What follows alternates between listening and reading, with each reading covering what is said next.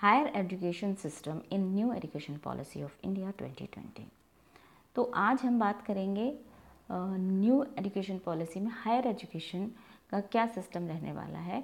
अभी तक के काफ़ी अपने एपिसोड्स जो सुने होंगे, उसमें हमने pre primary primary, middle classes, even हमने हायर सेकेंडरी तक की बात कर ली थी।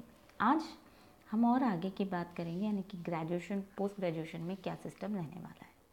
हेलो एवरीवन वेलकम टू अरी mentor podcast I am your educational mentor Mona तो आज जब सॉरी आज हम बात करेंगे ग्रेजुएशन लेवल पर आकर new education policy of India 2020 में क्या सिस्टम है।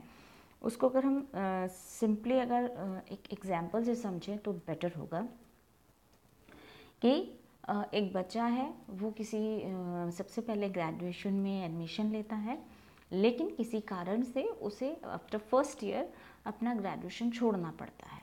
रीज़न कुछ भी हो सकता है, ठीक है? तो छोड़ देता है एंड देन वो कुछ सालों बाद सोचता है कि यार नहीं, मुझे ग्रेजुएशन करना था। अब करना है। उस समय मैं कर नहीं पाया या पाई और अब मुझे वो करना है। अब वो जब फिर से एडमिशन लेने जाएगा तो उसे फिर से फ़र्स्ट ईयर में एडमिशन लेना है। हुआ क्या?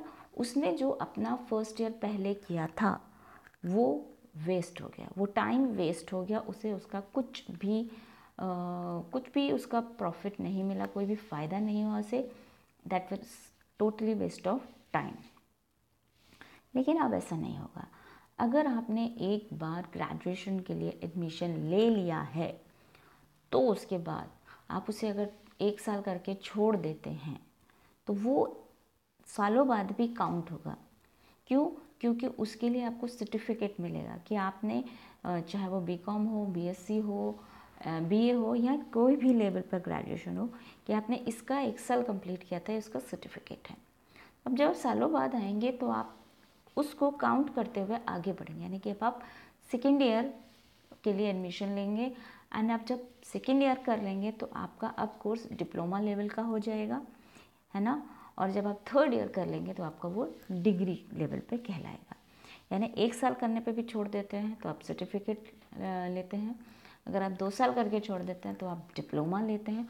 अगर आप तीनों साल अपना कर लेते हैं स्टडीज़ तो आप डिग्री लेंगे।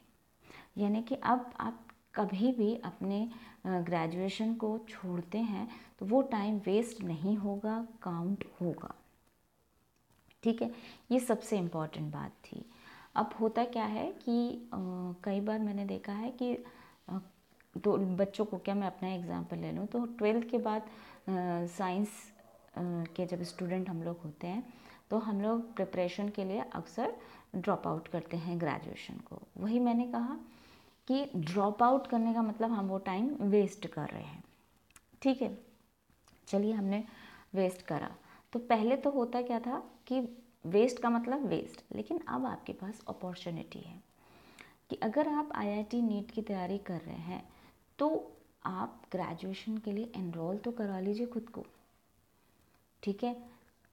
एनरोल कराने से क्या होगा कि जब आपके ग्रेजुएशन के एग्ज़ाम होंगे और आपके पास अगर टाइम है, आप किसी भी तरह से वो एग्ज़ाम अगर दे पा रहे हैं, है ना?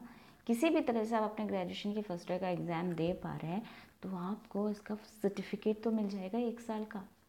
You will have an extra certificate will have a ठीक है? तो आपको जब एक you will have a extra certificate और एक्स्ट्रा सर्टिफिकेट का कहीं ना कहीं आपको फ़ायदा ही होने वाला है। कोई नुकसान तो है नहीं। अगर आपका सिलेक्शन हो जाता है, बहुत अच्छी बात है। तभी भी आपको वहाँ से एक सर्टिफिकेट जो एक्स्ट्रा मिल रहा है, वो फ़ायदा कर रहा है।